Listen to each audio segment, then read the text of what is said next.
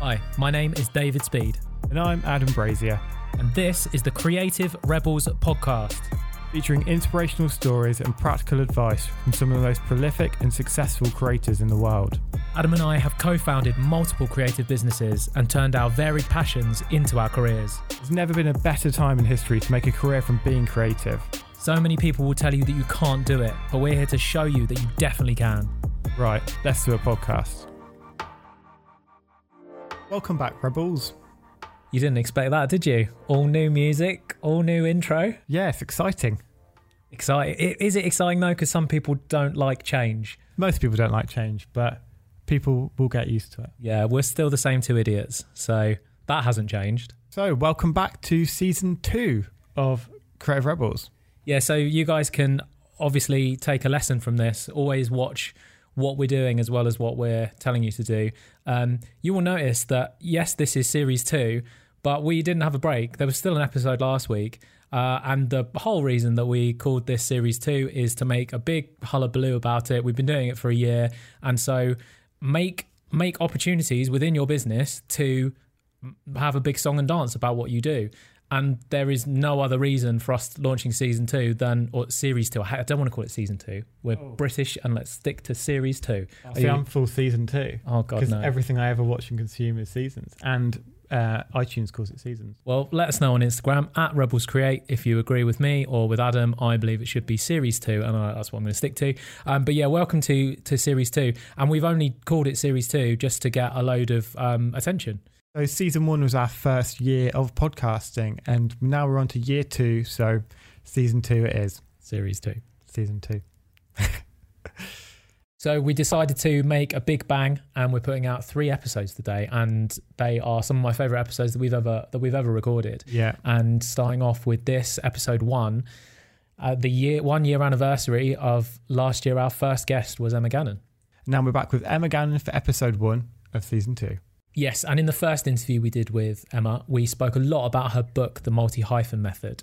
We touch on it in this episode, but we don't really go into depth. So I want to take this opportunity to give that book a little plug. Um, I just think it's such an important book in that work is changing so much. Yeah, the, the whole landscape of the way things are going, especially in London and bigger cities, is so many more people are going into freelance gigs and kind of diversifying what they do.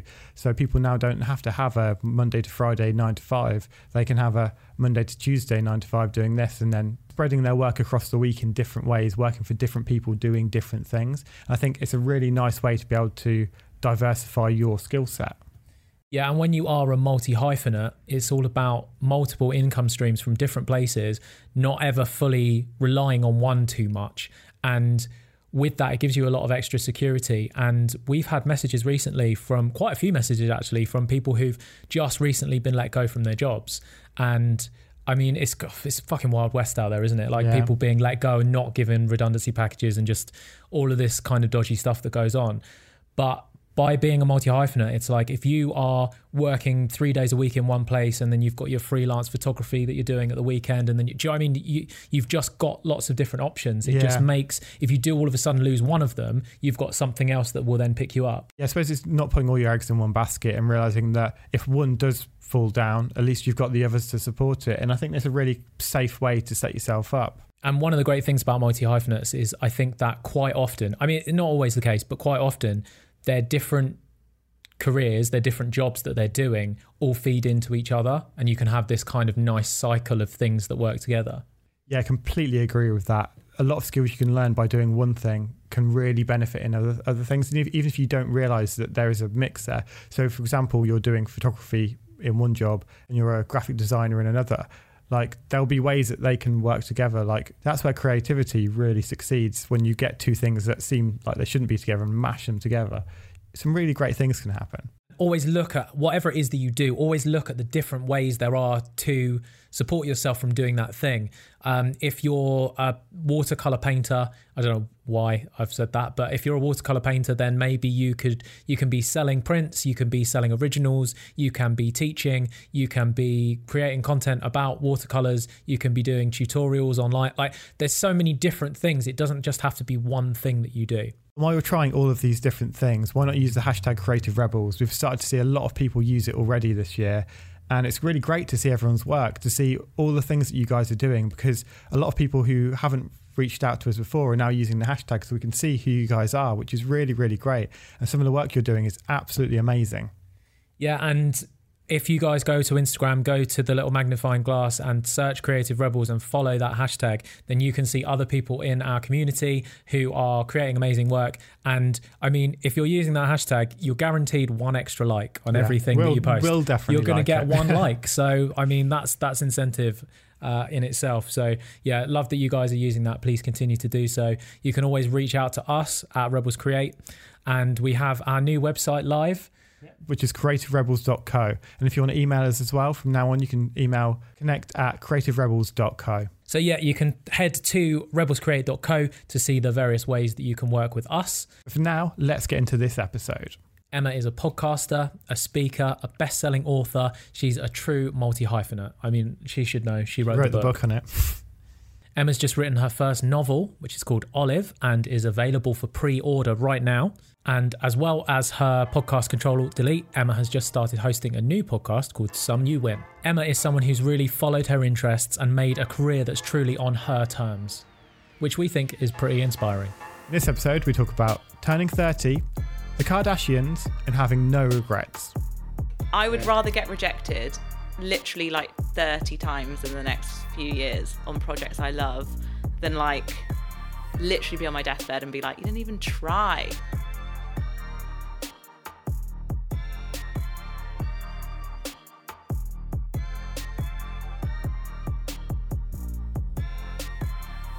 Hi, Emma Gannon. Hello again. Welcome back. A year yeah. on. I know, one year. How's how's your year been? It's been good. It's it's funny because I've walked in, I've got deja vu, and I've been like, what was I feeling this time last year? But um, I've got to say, I get so many messages about my episode with you guys. Oh, amazing. And I've been on a few podcasts. I don't love being a guest. I prefer, in, you know, interviewing. But I loved your one, and I've had the most messages from that one. Oh no way! So I think it was a sign it was that's good, brilliant. and I enjoyed it. So I'm back. Yay! well, we Actually, it's our most listened to episode. No way. We got our Spotify, well, on Spotify definitely. Like we got the ah. stats back the other day, and that came up as the number one. That's really nice. Yeah, really, I got a good vibe. Amazing. And congratulations, Oh, because thanks. Oh yes. you know that was the first episode. You launched it. You've done like Apple live shows with Reggie Yates. Like you've had a great year. Yeah, it's been good. Um, and like we really want to thank you because you were you were definitely part of that because you. It's like we've rehearsed this bit. Yeah. We just want to thank each other. But literally, I mean, I definitely had when you were coming in. I definitely knew I wanted to say thank you to you because I think we we knew that we wanted to launch at number one in order to like get people to actually listen to it to to launch with a bang. And we had kind of a list of people, and like you were top of that list. And as soon as we got you confirmed as a guest, it made booking other guests easier. Um, and just your willingness to kind of give us a shot in that, because you know most podcasts don't last, and sometimes people are asking you to come on your podcast, and you're like, well, that's like about two hours of my time, and if no one then listens to it, it's not a good investment of your two hours. No, but I, I mean, we spoke about this last time. But your emailing skills, because we'd never met, Yeah. and I read your email and I was like, I just need to meet this person. And Oh, I don't yeah. think many people are that good at doing that.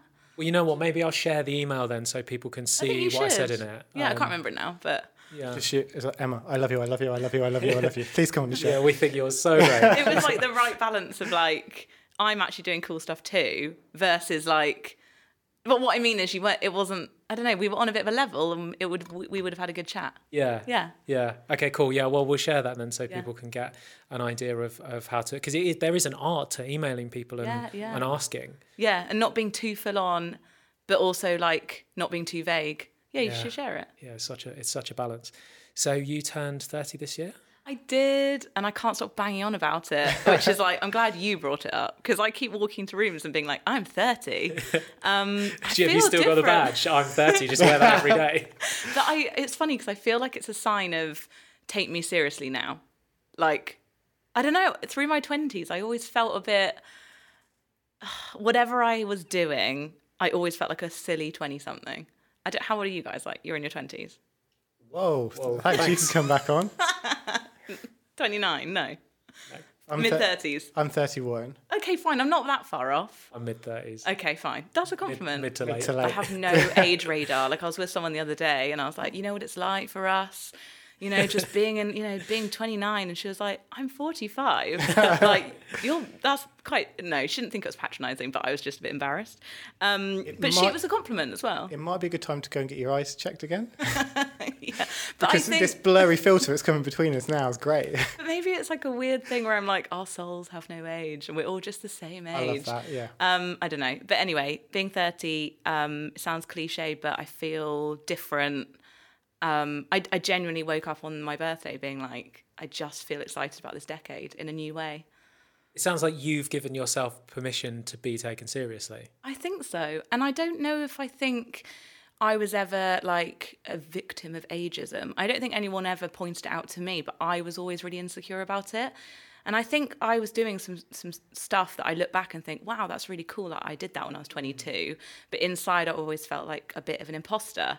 And I think 30 has given me that permission to be like, I'm actually not an imposter. Like I've done this for 10 years now, and I think I know something now. And I'm still learning, obviously, but I feel like I'm I've made peace with myself a bit.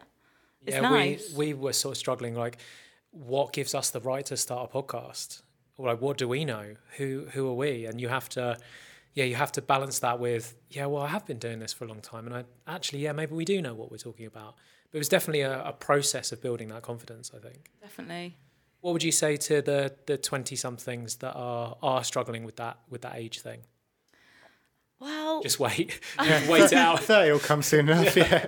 I actually think it's just really refreshing because I'm really thankful to my 20 something self for putting myself out there, having like the reverse kind of confidence. Like I had confidence even though I didn't know anything, which um, happens a lot, I think. When you're young, you feel Yeah. so like, I can do that.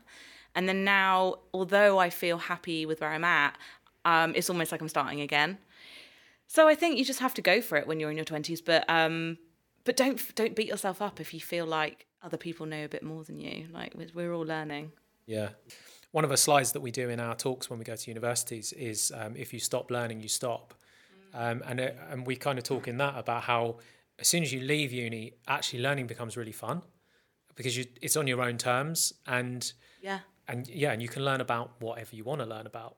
Yeah. Great. I was- Exactly. I was looking into it and like the, we always uh, everyone makes a joke about it when I say it, but the when you learn something, you get the same kind of little chemical rush as you do with like alcohol and cigarettes. really? So it's like you get the endorphins of like your brain's like, okay, I'm getting better here, I'm learning, and you actually once you get into learning, you kind of get addicted to it, and it I becomes think this I thing. am. Yeah. I think I'm definitely addicted. I think it because I yeah because I think like, when I started like reading books and kind of consuming more like personal development stuff, I was like, oh, I'm loving this, and now it's like it's now a part of my life that I wouldn't want to go away. Yeah, I definitely have that.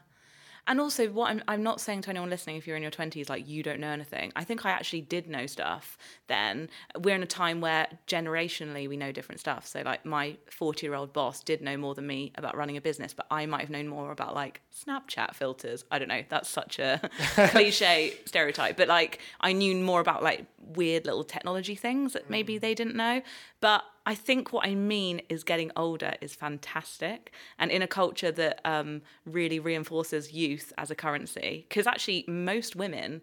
I mean, I'm. Uh, who knows if they people agree with me? But like, getting older is quite scary because culturally, like being like young and like having clear skin, um, actually like you get quite a lot in return for that in society, which is kind of gross. So getting older, you become more invisible. That's what a lot of people say when they reach a certain age. So all I'm saying is 30 is great and 40 and 50 and 60 I think are just going to be it's going to carry on going I think. Mm. It's just oh so relaxing to like grow into yourself. It's funny because like a lot of people that I watch on YouTube are over thirty, and they're all the ones that people look up to, and you don't kind of think about them as having an age, but then when they mention it, you're like, oh shit, you're actually like much older than me, mm. and but I'm still like, well. To me, you're still like a kid because you're running around doing silly things all the time and like having fun. Yeah. I think the importance that we put on the age is so much more for ourselves than it is for any audience because I think if you're creating content that people resonate with and that they like they don't care if you're green, black, white, blue, whether you're 100 years old, if you can help their life in some way, it's like I always say, people don't tune into this podcast because of how bloody hilarious and handsome we are. Like, Well. I mean, So that's why you put video up. but like the reason people tune in is because they know that they're gonna they're gonna hear an interview with someone that's possibly gonna help their life, help their career in some way. So I think that's that's always going to go about they're not going to go oh those guys are old or young or anywhere in between of whatever that's just something you worry about yourself i think Yeah, 'cause Yeah, I always talk yeah. about how you're always just that a little bit further in your journey than someone else is, because someone else is just getting started now. So if you've been doing it for six months, you know more than someone who's just started. So Totally. you can still teach people. And it's like no matter what it is, if I wanted to learn about, I'm going to think of a really random thing now. archery If I wanted to learn about archery, then I could do that for six months and know way more than most people, because most people have never done archery. And I could start a blog on archery that would Yeah. help loads of people because I'm already further along than they are because I've just done the research already. Totally. I, there's a there's a page in the multi hyphen method about how I believe y- like anyone can be an expert in something, and like I thought that would get more backlash. I'm not saying like by the way I'm a brain surgeon on the side. Like I don't think it's possible to like dip into certain things, but you can create like an expertise in something pretty niche these days, literally from like watching YouTube videos, which is kind of cool. Hundred percent. Like what what Adam said there about six months is like think about how how long actually six months is. If you went deep into brain surgery for six months, you would know so much more than the average person on the street, and you probably could start a blog or a or a podcast or something about brain surgery if you if you actually put six months research into something. I, I mean, there's something about us all sitting around the table being like, we could do that.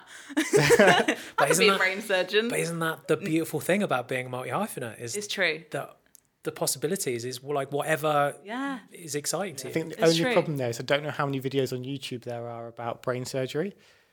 If not, we should start a channel. Let's learn some stuff. Who can learn the most? But it is true. And also, I, I find that quite refreshing because it means that we all get to start again. Like, we all get to start from zero in whatever we want to and learn. I think Yeah. there's kind of like an exponential curve of the way you learn as well. Like those first few months, you learn so much compared to the second six months, third six months, fourth six months. It like so it's that first bit is just really fun because you're just getting so much knowledge because it's like to get the basics is like that's the fun and interesting thing. I think getting the basics of loads of different things is will just benefit you in a million different ways. Totally. I mean, you must find it from doing the podcast. Like, my brain feels just so much more full of useful information now that I've interviewed all these amazing people. I'm like, I do do the podcast for the audience and the listeners, but I kind of do it for myself first. And I, I think that's okay.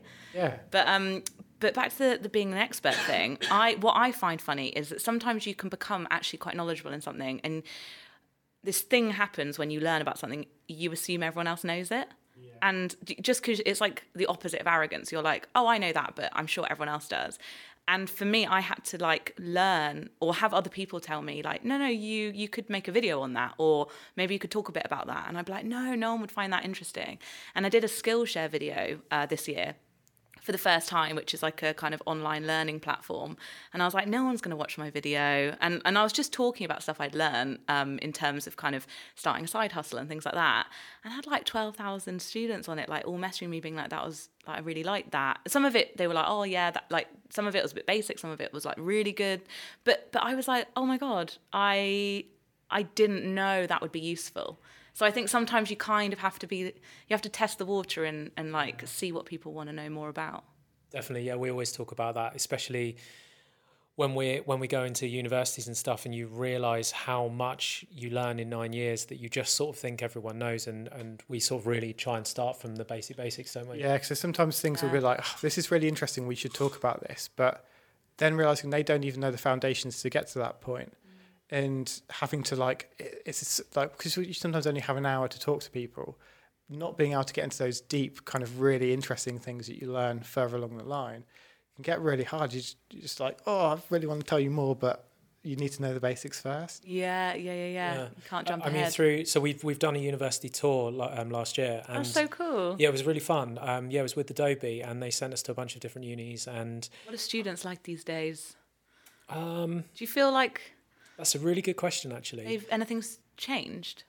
Yes, definitely. I feel like um, I feel like maybe it's because our sample size is people who've chosen to come to a lecture after hours. So they are engaged already. The Um, learners. They are the learners, yeah. But I, I just felt really overwhelmed with sort of the energy and the willingness to learn and um, and the following through as well. So they're like Glasgow by far and away. The students there were just incredible, and um, like follow up messages that I've had from Glasgow uni students. It's just like, okay, you you're really serious about doing this, which is That was great. yeah, really cool. Um, so it felt it felt different to when I was at uni, but maybe that's just because I was with the lazy crowd who wouldn't have gone to an after hours lecture. I wonder if that's sort of maybe the positive side of this like hyper connected, you know, God knows how many podcasts and YouTube and, and everything is out there. It's almost like, oh, I can do anything. Yeah. And I know you can be paralyzed by choice. Some people are like, I don't want this many options. Like, just give me the brochure. Like, what am I doing?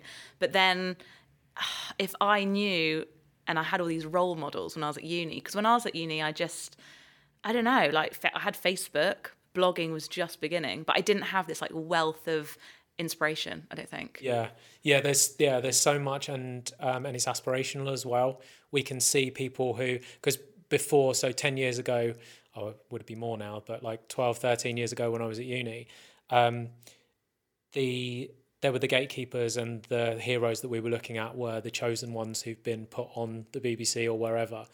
Um, whereas now people are seeing like Instagram and podcasts and whatever it may be, and and I think that's a lot more. Um, they gain a lot more sort of inspiration from that. Yeah, like everything's been leveled a bit, which is so good.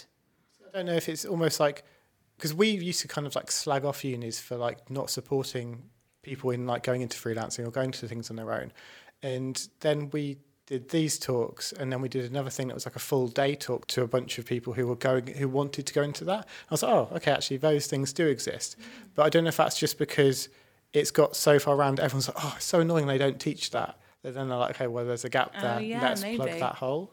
Yeah. Um, you mentioned you mentioned your podcast there. I think for for us, one of the best kind of side effects of it is that we've read so many books that we maybe wouldn't have been exposed to or wouldn't have.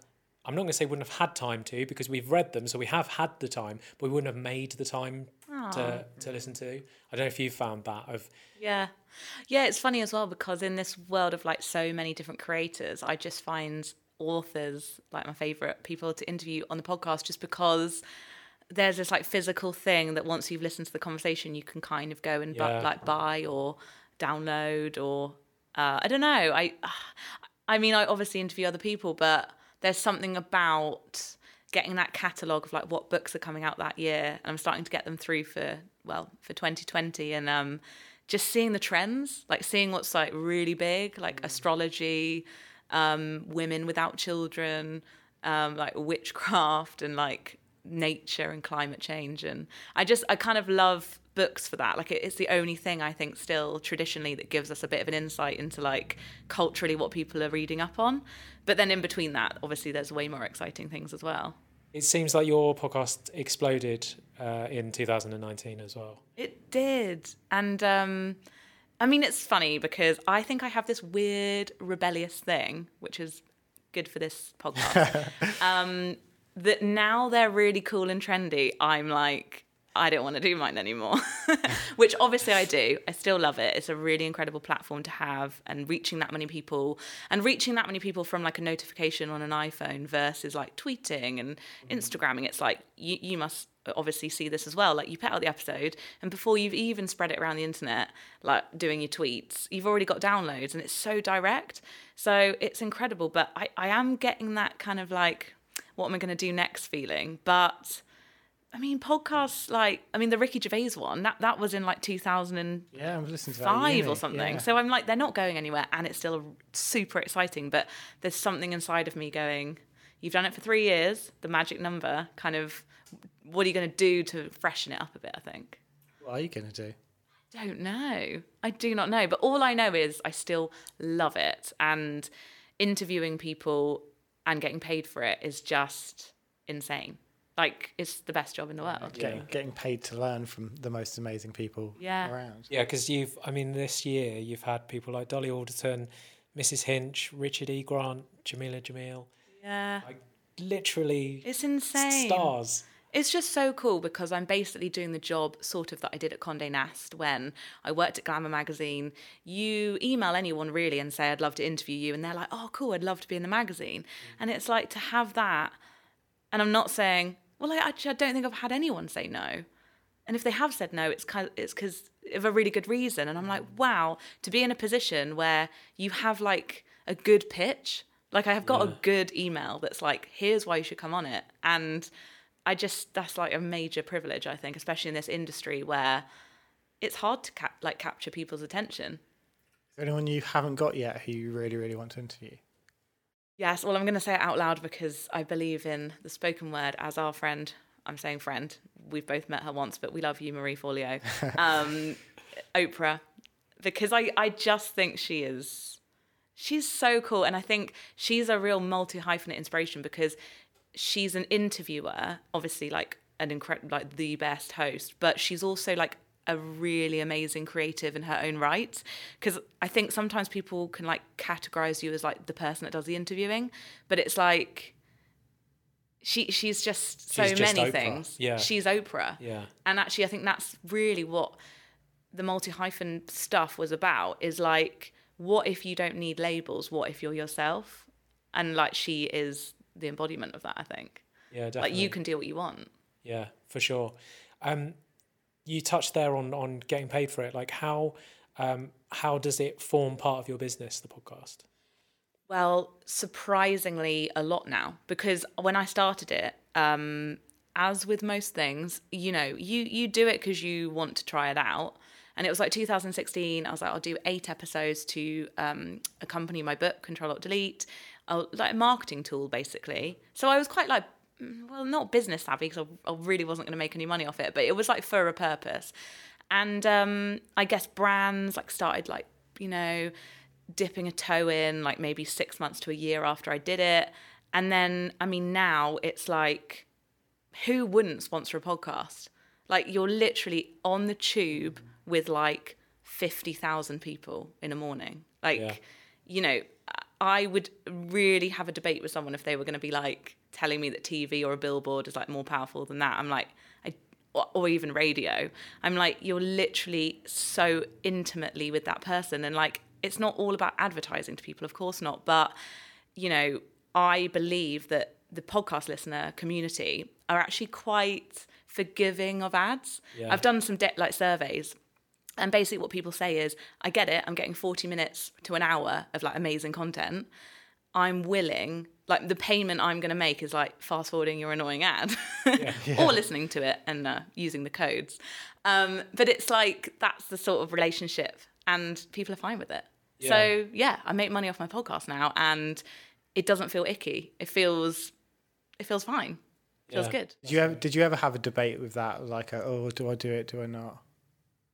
No, I think I mean I I followed a lot of American podcasts, and you know when it's like Squarespace, like I kind of weirdly got attached to the ads, and like you remember in Serial with the Mailchimp one, I was like the ads are kind of part of the like the fun of it, and and and I like I don't expect people to work for free, not up to a point. Yeah. So I kind of felt like I think it's pretty normal. Um, when you're watching a YouTube video, sometimes you get a bit interrupted with an ad.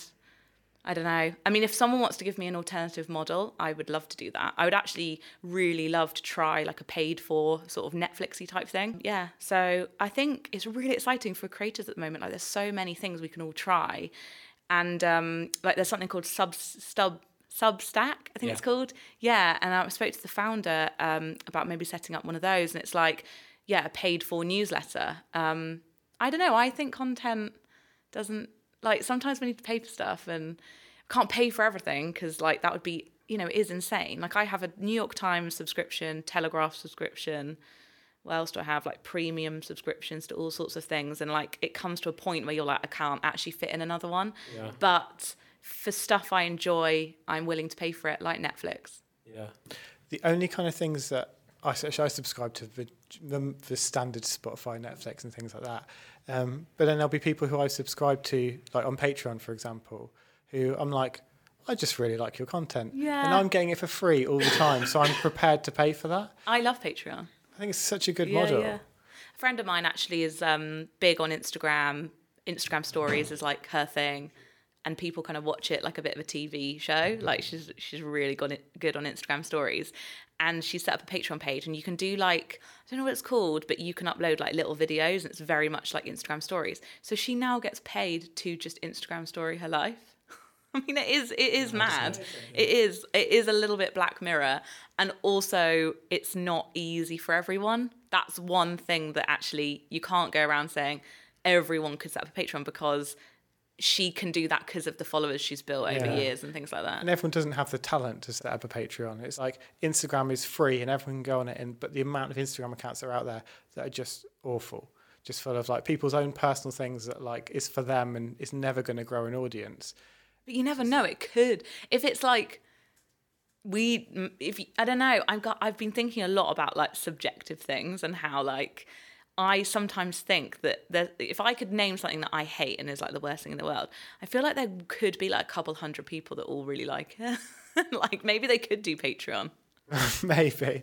I, f- I feel like with Patreon, you have to, you have to build that that loyalty. That Yeah. you have to, you almost have to have been working for them for free for such an amount of time that they almost feel bad for for not supporting you. That's true. Because I know there's a lot of creators that Adam follows that if they bring out a set of filters, for example, he'll download them and not ever use them, but just to support that creator because Right. it's something that they're making. Um, it's cool as a bonus thing I, but i also feel i've been thinking a lot about how something like patreon exists now because so many platforms have almost gone away Yeah. like for example if you're a writer and you used to have a column in a magazine that doesn't exist anymore um, what are you going to do really because there's, there's hardly any magazines and if Yeah. and if and if there's a few magazines they've they've already got their columnists so like you're just like oh i don't i don't do what i used to do anymore so maybe i could do a column on patreon it's kind of i don't know it's almost like a signal of our times as well maybe yeah. I think as well because so many people follow thousands of people, but you don't ever see all of their content now because there's two thousand posts a day that you can't, you don't have the time to flick through. Mm. So it's like you could just mute everyone and unfollow everyone, but people just won't. But so by having something like a Patreon feed that is like everything on there you've paid for, it's like this curated news or curated content feed yeah you can pick everything that's going to be on there. Yeah. I, w- I mean, I also have a thing where I really don't ever want to spread myself too thin. And I feel like um, I've actually got a Patreon page, but it's like there and it's it it's kind of a bit dormant. But I feel like sometimes you do have to pick a few things and really focus. And if you have like eight different things you're trying to manage, it can be it can be like really insane. And then you're kind of not doing one either of them very well. I don't How know. do, you, how do you decide what to pick and what not to? Well, I think the podcast is like my main focus now, to be honest. So I'm going with that. And if someone's like, "Oh, do you want to do a video series, or do you want to do this?" I'm like, "Well, I'd I'd prefer to just do it on the podcast. Like, kind of just bring everything back to the thing I know I'm good at and that's working well. And sometimes you, I think sometimes you kind of have to just like look at what's working and what's not, and just kind of like go with it, um, not overthink it too much. How much time do you give it before you say, "Oh no, that's not working"? That's a good point because I guess I know I know that there's a three year thing. Sometimes you're just like this really just Yeah. needs to go, and there's nothing wrong with giving up on stuff. I feel like we've got such a stigma against this whole like quit, like you're a quitter. It's like yeah, I quit it, and I'm a winner because I quit that weird horrible thing that wasn't working. um, yeah, some things don't work. And do you know what? There's so many things I've tried and that have failed. And I actually got, you know, that on Facebook thing, it does the like seven years ago today. I keep getting these like six years ago today, seven years ago today. You you launched this website. I'm like, what? And it's like this weird idea I had where I was like, I'm gonna do a magazine based on this.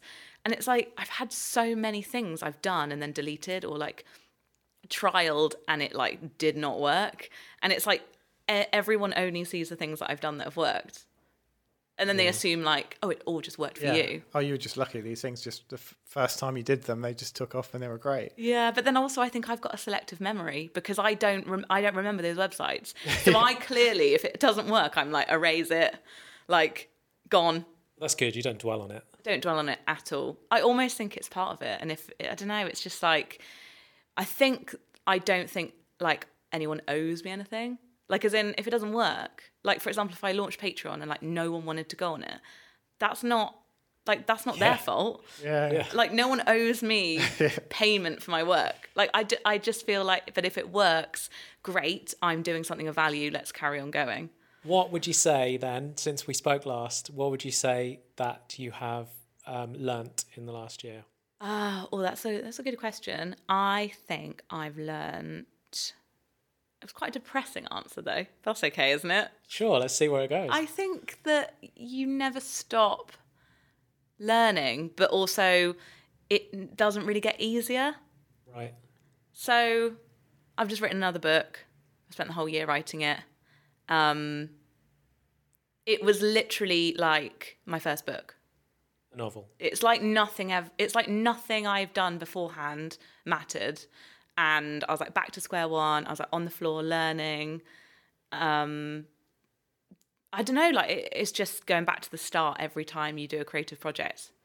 I that- always thought I thought that you like it's like a building block and you like stack things up and then things get easier because you're nearer to like your goals. But I was back to the start. Do you reckon that's because you moved to a slightly different thing? If you wrote another non-fiction book, do you reckon that would have been easier, or do you reckon that would have been more difficult too? Because this is a new thing. Yeah, so I think I've realised that as well because I wrote another non-fiction project, which is called Sabotage. It was like a little Oh yeah, yeah. book that I did on Kickstarter, and um, that was hard as well. Like every, I just feel like maybe it's a writing thing. It might be very specific to writing, but I just I feel like even though I'm ten years in, which I keep talking about, like being getting to this point of like feeling like I know what I'm doing. Ironically, every project is is hard, but Yeah. it, it's like maybe that isn't depressing. Maybe that is actually quite uplifting. That actually like it's going to be like this forever, and that's okay. It's the war of art. Yeah. It's, Yeah. It's this is this is it. This is why we do it. Yeah. But having said that, I think had you not written Control Alt Delete, I think you would have found your novel Olive much harder, right? if I hadn't written it, Yeah, maybe. I think so. Yeah. What confidence wise or Confidence and just like learning to write, just write. Like Yeah. I think you just have to write books, right, in order to to get better. I think even knowing, Yeah. like, because didn't you write, go and write most of it in Margate? yes. So it's like knowing that you should get out to a space to be on your own to be able to do that. If you, if that was your first book, you probably wouldn't have had that mentality. Yeah. Maybe what I mean by that is as well that the self inflicted um, mental battle doesn't get better. Like, as in, I had a confidence crisis writing it, like I did with the second book, like I did with the first book. As in, it's a part of the process. And it's like every time I start something new, I think it will be easier mentally, or that I will be like finding it just like easy and like lighting a candle, sitting by a fire. Yeah. Basically, it's like it's physically kind of full on. And like now I know that because I've done it three times now. So I'm like, okay, cool. Yeah. I'll, that'll happen again. I wonder if it's easy if you'd get bored of it though. Yeah. You like the challenge. But also, um, someone sent me a quote today. I can't remember who it's by. So sorry if it's you listening. um, but it was something about how there is no right way except for the hard way or something. It was like basically if you feel like you're sh- you're doing a shortcut, that's a bad sign. And Yeah. like things are hard. Yeah. Um, so I think it's just like doing the work is um, is not getting easier. But I interviewed Sharon Horgan today. Actually, she's incredible. I think she's in her mid forties, maybe older, and she she was just like, I'm in the middle of a new project and it's really hard. And it's like she's someone that's created iconic TV shows. Like no one sits, sits back and goes, "Look at what I've done." Everyone's just Yeah. like in that moment of like creating something new again. But I don't know. I feel like I know that now, so that's fine. yeah yeah I th- I, and I, I was thinking when you were saying it's just about writing like it's not just writing because I, I find it with painting and i'm definitely a better painter now than i was 10 years ago but it's still challenging and it's still hard and um, and I suppose I do try and get myself out of the the comfort zone of painting what I know I'm I'm good at painting and trying to paint the stuff that I find harder Yeah. because then that's when when when that resistance comes is when you're building up the new skills and things are gonna things are gonna grow so Yeah, and I think that's the um, definitely the case for just life in general. Like I had to have like a few like difficult phone calls recently to do with work, like nothing major, but just like a bit of a bit of like a grown up chat, like a bit of a sort of I don't know, you know those just conversations sometimes in business that you have to have. and then I was like, oh, that felt really like scary that I had to do that. And then I was like, oh, but that was something that you'd never done before and and like you're learning. And I just think whenever you feel like that was really hard or that was really scary, it's kind of like, well, you've done it now and it won't be as scary the next time. Yeah, definitely. How have you? Because as people, we love to pigeonhole and put labels on everyone. How have you managed to go from writing essentially what I suppose a self-help book to writing a novel and being allowed to do so by the world? Well, I mean, this is kind of like the first ever interview I've done, really, even talking about it, because it's not coming out till June, which will come around really quickly. But um, I was so scared because it was not a guaranteed thing, and no book deal ever is. I mean, nothing ever is. No creative project ever is, and that's why it's scary. That's why you can be like an Oscar-winning film director and be and like wake up in the middle of the night, probably being like, "Will I ever make anything again?" Um, so the thing is, I actually did have a strategy in my head, and I think I am a bit more ahead of myself than I think I am sometimes. Like, I was like, right, okay, you're going to write the multi hyphen method. You're going to tell everyone that you can do multiple things and it's okay. And then you're going to do a sharp turn and totally like reinvent yourself as a novelist. Brilliant. and I was like, I really hope this works. And then, so when I was writing the novel in Margate, um, the thing with novels is you have to write the whole thing to be taken seriously. You can't write it on the back of a like cigarette packet and be like, "Here's my amazing idea," because with a non-fiction book, um, you can actually get a book deal off like an amazing proposal, which is like five pages Right.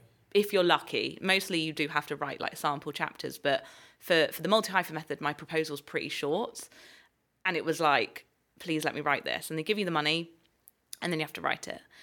With an with this novel, it was like, go and write it, and then if it's good, like the whole thing, then we'll we might give you a book deal. So it's like, I mean, I spent the whole year like basically um, every single weekend and any you know because I have like a full time job now as well with the podcast and like all my other stuff. So I was back to having a side hustle. Like I was back to being that person who was trying to carve out time for their for their passion. I was literally back to being like my 22 year old self working in a job I hated, except for I don't hate the other parts of my job now.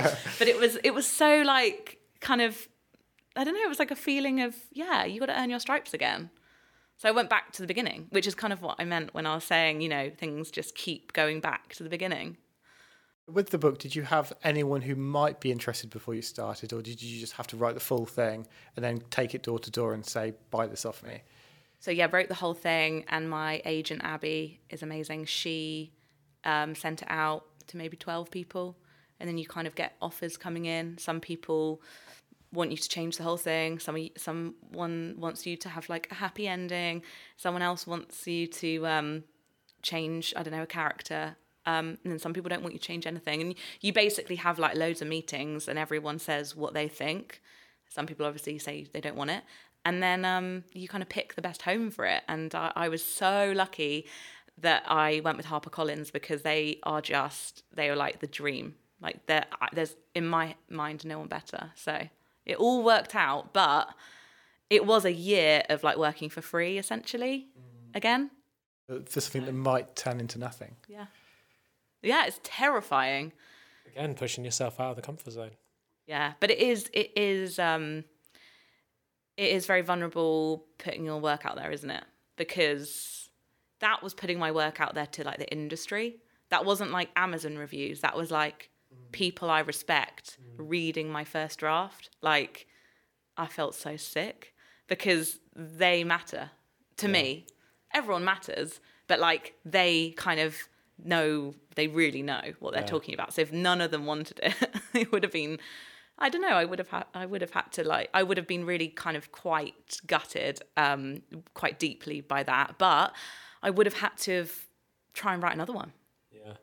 So in the book, is is it? Um, are there autobiographical elements to it? Have you like?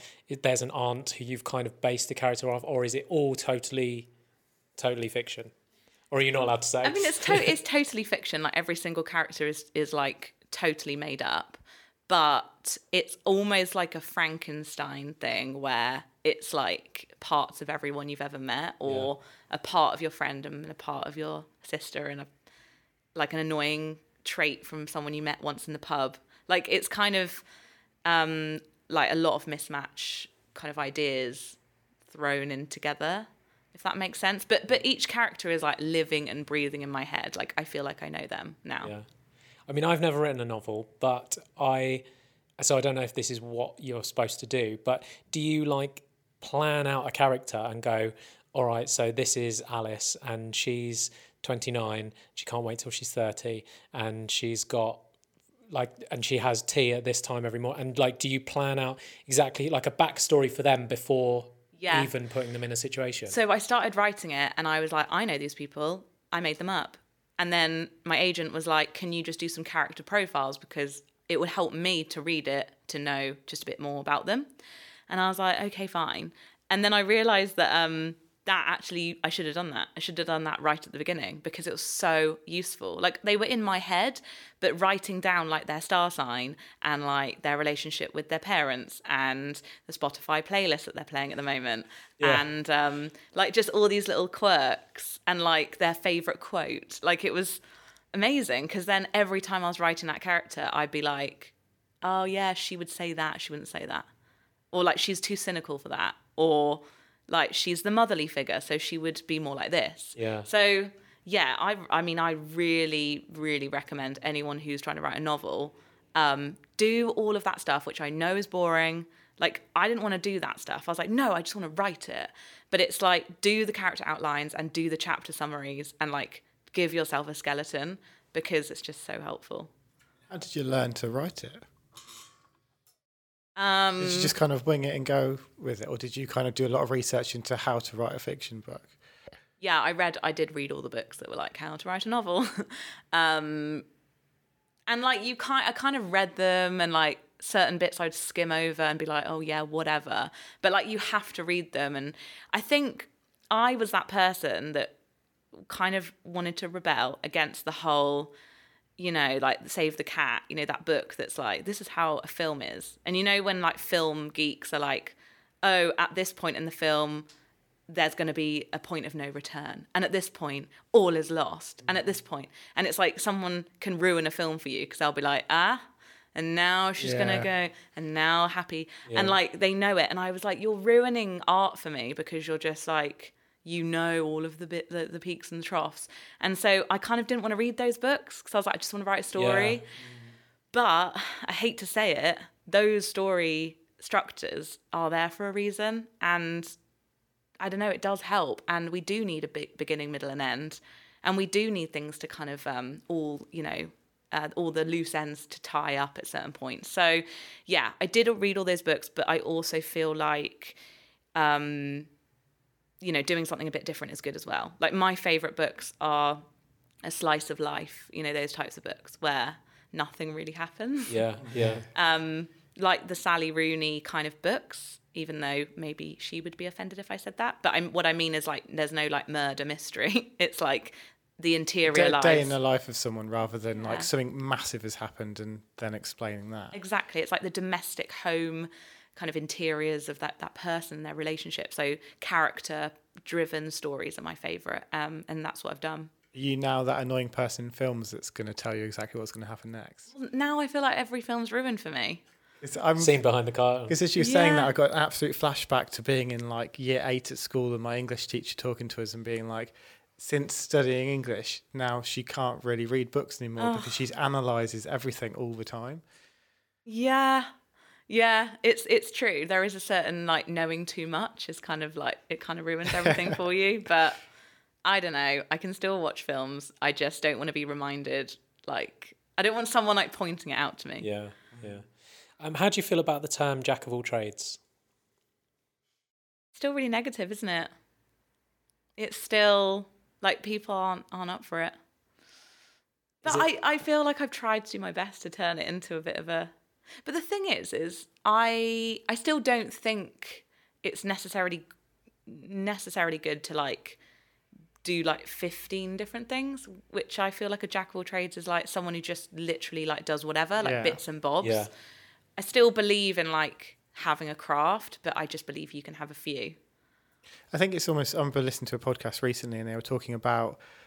It's almost like if you said like zero is no knowledge and hundred is expert, getting like above seventy five percent at a number of things, rather than because if jack of all trades, I'd say might be ten percent at fifty things, which they're never really going to be particularly good at anything. But as soon as you hit seventy five percent good at anything, if you're good at three or four things at seventy five percent, then you're pretty damn good and proficient in those. Yeah. Yeah, it's funny because I think there's a book out at the moment called Range. Haven't read it, but um, it's by some guy in America, I think, who's like really, really brainy, and it's about the scientific reasons why we're good, why it's a benefit to have a range of skills. And like, I feel like he's writing what I wrote, but like people are taking it more seriously because it's like been marketed as this like I don't know, like less self helpy and more like I'm a It's just- researcher. yeah. So I don't know. It's funny because with that book, like the multi hyphen method, like has done really well. Like a lot of people have read it. A lot of people haven't liked it. A lot of people have liked it. But it's like I almost don't care anymore. Like what the actual book represents in terms of like is it a good or bad book. I'm like I just felt like I threw a little grenade of an idea out there and it like got people talking. And actually, that's all I wanted. Like, I just wanted to go, what about this? And then run away. yeah. and like that you know it's it's it's sparked something so i'm happy with that And what kind of feedback have you got from that book? well i mean I, I've, I mean i have really lovely emails that are like just so you know i read your book a year ago and like my whole life has changed and um just your book I mean, I think they know they would have done it anyway. They would have done it anyway. I haven't done anything, but the book gave them some sort of permission Yeah. to do it. Um, I have people who are like, oh, someone came in for a job interview and they mentioned your book and like how they're at that job interview because of your book. Like those like really amazing stories. But then I've had like people who find it like highly offensive that I would even say that you could live your life this way and and like you know people just really disagreeing with it and being like no we should all be good at one thing and it's like that's not wrong like and i don't mind what you do with your life but you know in a world where like graduates are coming out of the world and the world is slightly different i'm just like here's my book to add to the pile like Yeah. here it is if you want to um yeah i'm not like on a campaign trail for like everyone to be a multi hyphenate like definitely not It's funny how people will take their time to let you know that Mm. that they've that they've read it and that they disagree with it. I think it's Yeah. I think going in, it's fairly clear of if you want to maybe consider a new type of working, this is the book for you. But if you weren't thinking that in the first place, probably not the right book to buy. Yeah, it's weird. Like, I, you know, I get, I do get really weird comments. Um, it's like someone literally knocking on your front door and being like, "I don't want to be here. Go away." And it's like, you're at my house. You know, Yeah. like I didn't make you read it. Yeah. Um, but I, I genuinely take it as a compliment. I, I just. Maybe this is another thing about being 30 is I can see things so much more clearly now. What, you're 30? I'm 30 Oh, cool. and it's like maybe maybe a piece of work might mean something if like a lot of people don't like it as well mm. i don't know I, ju- I just feel like sometimes that conflict of like some people liking it and some people not and like quite extremely kind of means something I suppose work is a very emotional topic for people. yeah Um, and for those people that are really burdened with the nine to five, that don't see any other any other route than that, yeah um, I guess they see it as offensive that people would suggest that they're doing the wrong thing.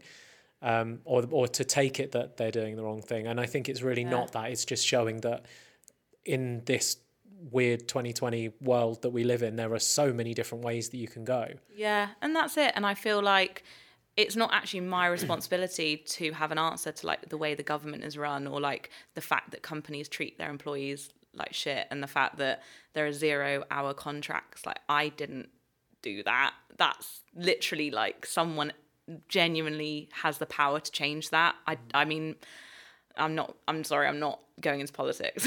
um, so it's like I wrote the book, I put some ideas out there, and it's almost like let the conversations begin. What Yeah. can we do to change things rather than criticizing a book that I don't know, just like genuinely wants to start a conversation. So I've enjoyed the criticism, genuinely. Like if I'm on a panel and someone's like, I've got a problem with it, I'm like, come in, like let's chat yeah. because you've got a good point. And like the world is kind of screwing us over at the moment. You know, you can be a multi hyphenate by choice if you, and maybe it is a privileged thing, to be honest, that you might have got yourself into a situa- situation where you could, I don't know, have the spare time for a side hustle, or I don't know, like maybe you went to a better school that literally taught you how to manage your money better, or, you know, there's life is so unfair in many ways. But there's also the side of it where people are being forced into doing multiple things when actually they want one stable job. Yeah. So it's such a complex conversation. Um, but I kind of wanted to write the book and then run away from it. And now it's like following me. So I'm like, okay, you better have some answers to this stuff.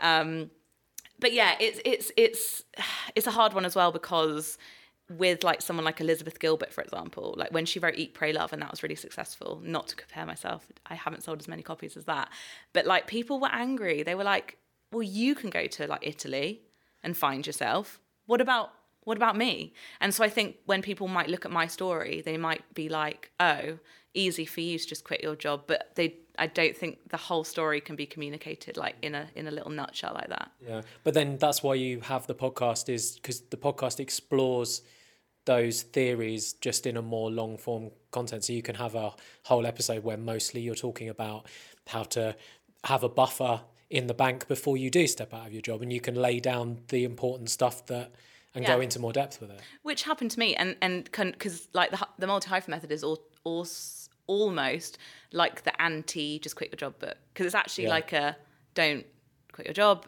do things on the side like patch together some extra income that's what i did but um but yeah it's it's a it's a funny one because i feel like in the last year i've entered that self-help world for a bit. And what i've realized is people want a quick fix. And what i and what i've realized is i couldn't offer that. And No one can offer that. no one can offer that. And i kind of found myself at these events like quite american guru fix your life events. And i was like i actually want to tap out of this. Yeah, for sure. because I I just don't want to sell books based on that sort of empty promise because this isn't a like five steps to changing your life book. It's not. It's a like here's an idea, but like you like this is such a unique perspective. No, sorry, it's a unique reading experience because everyone's different. yeah, So like it, it no, basically no book and no podcast and sorry, no like retreat can change your life overnight. Hundred percent. And I, I get a little bit angry in a way because, in many ways, and I know all three of us around this table do love him, but Tim Ferriss is an absolute genius in getting people to buy his products. And one way that he does that is he knows that everyone wants the quick fix, so he calls his book mm. the Four-Hour Work Week. That's simply to sell billions of copies of it, which it has done. Yeah. But I mean, we all know that there's no such thing as a four-hour work week. Yeah. And even when you read the book, it doesn't really get down to four hours. No, it's Yeah. I know and and I unfortunately my book was on, was on the shelf with those books because it is like a how to but it's like here's a little seed but you have to then Yes, yeah. do what you want with it. Yeah, there's no magic pill. It's almost like yeah, if we if we write a book, it'll be have you got a spare three years, and it will sell no copies. like, I wonder if that's the next movement though of like anti I mean there are those books that are like how to not give a fuck or something. But I just I don't know, I felt like I entered the world and I left the world because like I just feel so icky thinking that someone is gonna get some sort of like magic potion. Yeah. Like, I don't, I don't, I don't want to sell books that way. I want someone to buy it and and just be like, oh, that gave me like a few, I like I, I underlined a few things and like it, it made me think of something in a new way and actually it led to this thing. That that's like the most amazing situation. Or someone reads it and goes, hmm, yeah, maybe maybe I'm a multi hyphenate. Cool.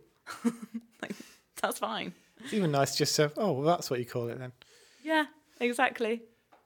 I think what you were saying there about how there might be a bit of a backlash to that. I think that a lot of the feedback we've had from our show, because we don't say to anyone it's going to be easy, it's going to be quick, is like, thanks for giving us like practical advice. And I think that's the way things seem to be moving, not just like a, oh, go and do this, this one little hack is going to change your life completely. It's like, no, like, because David refers to the show a lot like a course where you can come and listen to it. You might listen to 100 episodes and then you can start something. Someone might just need one or two, but it's that little push over the over the edge to give people the confidence to go and start something. And then it's like actually just go with it. Like it's going to take a lot of time, but that's fine. Never like if it was easy, everyone would do it. Yeah, and it's like the confidence to carve your own path more than copy and paste someone else's side, you know, someone else's.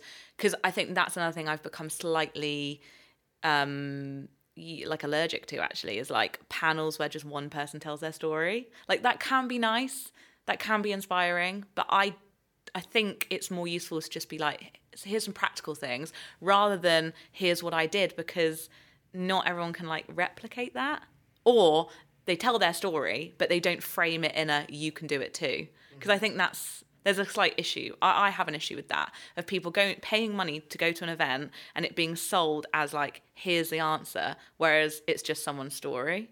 Do you know what I mean? Mm. Yeah, I suppose it's that it's that human need of of wanting to achieve achieve things without putting the effort in, um, which again comes back to comfort zone and wanting to feel comfortable. And it's all we're weird creatures.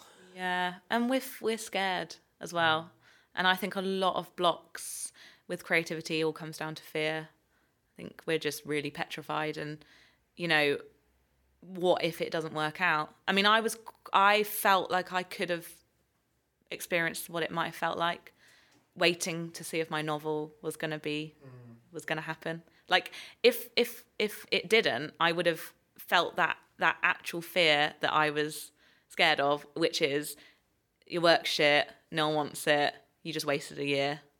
But like that is the reality for a lot of people. It's reality for me with projects that haven't worked out, and then you get over it. But it's like it, it does take a slight element of bravery.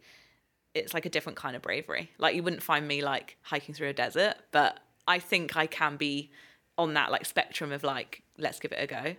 And I think you you've built that up over time, haven't you? Because pushing publish on your very first ever blog post was probably a little bit like it's almost like putting a diary out there because I know you've actually stood up and read your diary in front of people. Yes, I have. So it's like it's having that that courage of saying because I mean your first book Control Alt Delete is is very like transparent and it's like this these are my truths this is what I've lived and and so I suppose it's yeah gradually bit by bit you've shared more which has given you more confidence to continue sharing Yes. because you've not no one's ever said stop sharing or the, They the, the number it- the number that say keep sharing greatly outweighs the people that say don't share That's really true. Actually, I never thought of it like that. Like I ripped the plaster off quite early on.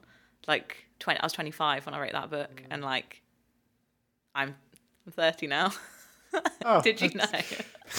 but um, yeah, I think you kind of just have to keep doing it. Keep doing it. Yeah. It's like the the rap battle, battle in Eight Mile. I know Gary Vee always talks about this of of like Eminem just comes out and says everything about him, and then the other competitors don't have any don't have any ammunition because he's just said it all himself in his own rap. So it's like yeah, Well, if you- exactly. And it's like, what's the worst that can happen? Like someone sends you sends you an email saying you're like the worst person in the world, and then you're like, oh, okay, I'll but I'll carry on living my life then. And also, I know this is quite deep, but the fear of like dying without literally trying anything Yeah. is far more scary. Like I would Yeah. rather get rejected literally like 30 times in the next few years on projects I love than like literally be on my deathbed and be like, you didn't even try. I think the fear of those negative emails coming, like we do all have them, but like they har- like they very very rarely come. I think we've had two negative emails about the podcast so far, and one of them was, "Please, can you not have so many female guests? I find their voices irritating. Oh my god, welcome Like- to my world. Why don't you I- go fuck yourself, mate?" People literally, well, was it a man? of course it was. yeah. Because men don't like women's voices. Not all men. about? Hashtag. Hashtag not all men. You guys are great. But it's like, I literally got comments being like, you sound like a GCSE project. You say like too much. Oh fuck off. Things like that. Um, yeah. I'm glad we've raised that point. I mean, it's it's a thing. But um, oh, I've lost my trail of thought now. Sorry. Dickhead guy saying that we have too many female guests. Yes. Because Oh, I mean, we, about, we probably have more female guests than we do male because females are doing more cool shit at the moment. Well, I love that. Thanks. Um, I have to get more men on mine actually. Like I feel like well exactly. I need to readdress the balance a bit now. But um, what I was going to say is something that I do, and I don't know if it's consciously or subconsciously or like I don't know. Um, I get a really nice email that like like a like a really kind of one of those lovely ones that you're almost Yeah, like yeah. embarrassed reading it because you're like Yeah. I ah um like I get those occasionally and then I get like horrible ones occasionally but then I don't believe either of them and actually that I find that quite healthy That's the so best I'm way like to be. I'm not like I haven't changed your life you changed your life and I'm not awful you're awful and then you're back to like neutral and I, and that helps me That's brilliant. I I, wish I could can. do that. I mean, maybe people listening will disagree, but I don't really think you should believe all the good stuff either. Like, I don't think you should believe your own hype because that's the end of you. I just want lots of hype for me. I think you need hype. You need hype. but what? Who was I talking to recently? An author on my podcast who was like, her- his book came out and he got all these texts from his friends being like, "You're amazing, well done." And he was like, "I really could have used this when I was like in the depths of my depression writing it." Like we forget to pep talk each other during, and it's Yeah. and it's like that's when you need it. Yeah, I. It seems to me like the stuff you need never comes when you need it. It's like now that we're doing this and stuff, we've got like, we've got companies just throwing all of this free like swag at us, and we're just like, where were you in 2010, where this would actually have been useful? Yeah. Yeah, Now it's just like we give it away, but Yeah. Someone sent us a crate of free beer recently. And when we started this company, I couldn't afford beer. Like, it would have been lovely to have it nine years ago. Yeah. But now it's like, okay, cool, share this with the office. I know there's something really unfair about like I always find this with you know like big celebrities get free stuff. yeah, I'm like they have money. Yeah. Like why do you give free stuff to rich people? I don't get it. people who need it need it the least. Yeah. but Yeah, it's like don't like get a free trip like on a like a private jet branded when you could pay for the private jet. Anyway. but then who are they to say no to that stuff? well, I feel like Kim Kardashian doesn't need to do sponsored posts on Instagram. Like surely she's got like that's enough her money. business. I feel like that's how she keeps rolling. Is like that's her business is because I saw her Yeah, speaking. no, that's true. Because that's probably half Because half I a thought she would make more from like post. the TV stuff. So it seems weird to be like doing a little spon con. For them, I think that no money is ever going to be enough. So they will always keep. I don't. I don't know what it is. I. And I maybe mean, it's it's I think it's when you don't know if your career is short lived. Like maybe they will be around in like 50 years.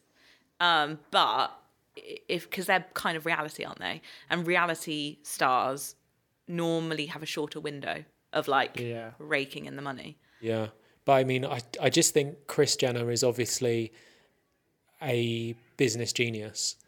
Um, You should The get her way- on. the way I'd love to have her on actually, I think she'd be really interesting. Yeah, interesting. no, she would be. I mean, the way that she's created the Kylie phenomenon, it like that kind of eclipses everything that, that Kim's done. I can't believe we're talking about the Kardashians. I know, and what a business geniuses they are. yeah. They Well, are. I mean, they, They are. they really are. They are. They really are, and that's why when people whittle like some beauty YouTubers down to just like taking a mick out of them, I'm like, no, they're like incredible business people, and like you could learn from them. I, yeah, I don't think people understand how fucking hard it is, especially to grow a YouTube channel and and even like even the booty models, man. Like they're still. I was gonna say They're grinding. still hustling, yeah.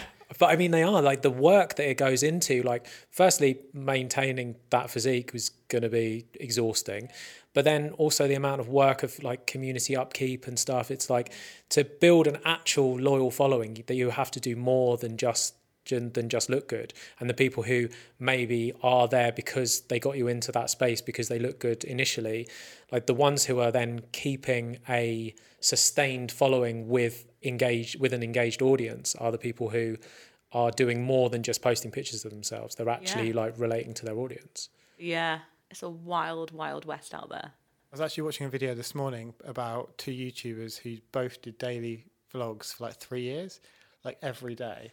W- One of the guys did it every single day for three years, and the other one took a few Every breaks day? every single day of his life. God, because I, I mean, did a our friend weekly did- podcast, and I'm like, yeah it's a lot It's a lot. our, friend did like i think three months daily vlogging and it nearly killed him and no one watched it he, but he was just like he was learning so much through shooting the content and editing in the same day it taught him so much but oh my God, I just, when do you sit down and just have Well- a little rest? Well, that's what he was saying. He was like, um, it wasn't until he finished that he could actually read a book because he didn't actually have time to even listen to a book because every day is just like sleep deprivation and you just get in such this rhythm of it. And then Yeah. when you're so far down the line, when you're a year in, you're not gonna be like, oh, I'm to stop now. God, that is my worst nightmare. I think I've realised that I want to do the least amount of work possible. no, but I mean, like, And the next book, the full, Have- full stop method. how to not ever work. No, I just think um, spare time, like to think. Like, do you follow Ryan Holiday? Yeah. Who I love. He reads and he treats reading as like part of his job. Like going for a walk for three hours and thinking is part of his job. And I know it's a niche job and I know it's like a privileged job um, to be a writer, but like that is important. And if you're not thinking, you, you're really going to burn out and like hit a brick wall. Because without your ideas, what are you? Wow. Just a just an empty vessel I was going to put that on a t shirt. Without your ideas, what are you? Um, one kind of really practical thing I wanted to ask you. I'm sure you probably get this uh, asked this a lot. It's something I've been thinking about how to better answer for people. So I'd like your feedback. Um, is how do you price? How do you learn to price? How do you get paid what you're worth? Well, someone once told me that it's like you kind of should like compare yourself to basically being, for example, like a tennis player. Like, are you a beginner? Are you medium? Are you like Premier League, like top, top, top? Like, are you really in the top bracket? You know, like, where are you amongst your peers and in the industry? And kind of like, talk to people like talk to your friends I, i've got a whatsapp group with you know fellow like self-employed people in we like talk money a lot because we're not saying here's my annual income like here's my salary because i think that's that can be a bit weird like when people are like how much you earn mm. it's like quite intrusive but then saying i just got paid like two grand but why is it intrusive? It's weird though, isn't it? Because it's is. like we're we're all on a number. Like why why do we why should we hide like you shouldn't be ashamed that your employer is paying you that amount of money. Like I think it's like shrouded in this mystery through employers wanting you to not talk to each other. Right. I mean, being self employed, I feel really free to be like, this is how much I earned for this project. Here's what I earned for this. Like in the WhatsApp group, being like, by the way, if you work with this brand, like, here's what I got paid. Yeah. Because I feel like that's good for everyone. But I don't know. I really hated that, like, how much do you earn in a year question. Because I was like, well, I don't know. I felt really like it's rude. yeah, But then it depends on if you're if you're um, multi hyphenate as well. It depends on the year. Exactly. I don't think a year sums up your like worth anymore. Like in terms of you can have a really, really good year and then you can kind of dip a bit and then you can have a better year. But I think in terms of like what you're charging per project, that's like a better signal of like where you're at. So um, I mean, I'm really lucky because I have a team now. So I have like an agent. I've got someone who, who negotiates my prices for me. I don't really do that anymore. Um, I've got someone who like has her head above it all, and she actually knows industry wise like what sort of benchmarks are going on. Right. So I actually feel like she knows so much more than me when it comes to that, and I learn from her. So I'm I'm really lucky. That's super useful. So we were really struggling with we were getting asked to do a lot of speaking gigs, and we were like, not sure how much to charge. So what we did, because we've been doing asked to do the stuff for Apple, the first Apple talk we did, they gave us a free iPad. So we were like, an iPad's worth about uh, what was it, two thousand pounds? No, one thousand. Oh, so they gave us an iPad each, so they're worth Right. about a grand with a Yeah. pencil. I think it's about one thousand one hundred in product. So we were like, we're worth two thousand two hundred pounds, and that's what we started charging. And then people were paying it, and we were like, oh well, Yeah. must must be right then. it's just crazy. I know. I was on another podcast recently, and someone was like, "How much should you charge?" or something. And it's such a subjective question. Like, I don't think I don't think you can just say because it's so like dependent on what you've done in the past and like Yeah. who you're working with. And I was like, um, the advice I got from Cindy Gallop, who's an ama- amazing woman in tech. She was like. You should get paid the highest amount of number you can say without laughing. Yeah, she said that on our podcast as well. Yeah, yeah. And so I was like, well, I've always thought that. And then the person next to me was like, oh, no, you shouldn't do that. You shouldn't take the mic. You should ask for what you're worth. And I was like, but that is what you're worth Yeah. because is, they've said yes to it. And so that whole conversation is really interesting. Yeah, it definitely is. You have been sort of quite public about saying that you want to make loads of money, Yeah. and you don't. You don't hide Yeah. behind that. No, yeah, I love, I love that. Yeah, I do. And also, I feel like I'm still working on a few goals of mine and I'm still like working a few things out. And I think the reason why I don't like want to completely be like, here's the like nuts and the bolts of it is because I'm, I kind of want to work it out and then share it, if that makes sense. And that's kind of just my process. And like, I don't know, I'm just kind of figuring it out. Like, I've actually only been freelance for like three years. Like, I'm still at the very beginning of this. Yeah, So um, yeah, I I do, and I also think that you can be creatively fulfilled and keep your integrity and get paid like really really well. yeah, that's the dream, isn't it? Really? So. Yeah, and it's totally possible. It is, but it's funny because my relationship with money has probably changed because I don't like if I was obsessed with money and like wanted loads of money, I wouldn't have picked this job. I was I committed to this job knowing that actually I might just scrape by forever. Um, obviously, you know, being able to pay the bills, being able to pay like living costs. Um, but I signed up to a life of like writing and kind of like covering ev- like covering my costs with being happy and like mentally well and not working in an office, which I hated. Um, that's what I signed up for. What I've realized is you can also make money, and I'm like, oh, well, I'm gonna go for that then. Did you Did you think you'd ever have a team? No, no, I'm surprised. I've I've I've got one, and that we're like a happy marriage, three years on because I always thought I was like impossible to work with. And I don't know if that I, it's not like me putting myself down, but I like wasn't really a team player in in in my old companies. I was very much like I want to do it this way. Um, But now you're the boss, so it well, does get done your way. Actually, that yeah, that's true. Actually, oh my god, I'm not a team player. but then I guess I am in terms of like other people and like the friends I've made. It's just that like I don't know. I I just want to work by myself really, but that's okay. Um, how do you stay creative? I read a lot. Um, and also I feel lucky that I read and it's for my job and I like still enjoy it. Like, you know, what you were saying about the English student thing. Like I I'm reading books I genuinely would read anyway. That is like the goal, like life goal now forever. Is like I'm actually reading the stuff I want I would read for free. So I read the books, interview people. Um, I I think I spoke about this on the last one, but like I go on these like really niche deep dive YouTube searches for like weird stuff, um, like talks that are niche and all that stuff. Um, and I've actually got a book, like a notebook where I just write down things, like not not like inspirational quotes, but just things that have stuck with me. And and what I've done is like physically written down a lot of stuff that really inspires me, so that I can remind myself because I feel like it goes in, and and then it like I feel like the physical act of writing down all the stuff that inspires Yeah. me has like really embedded it in me.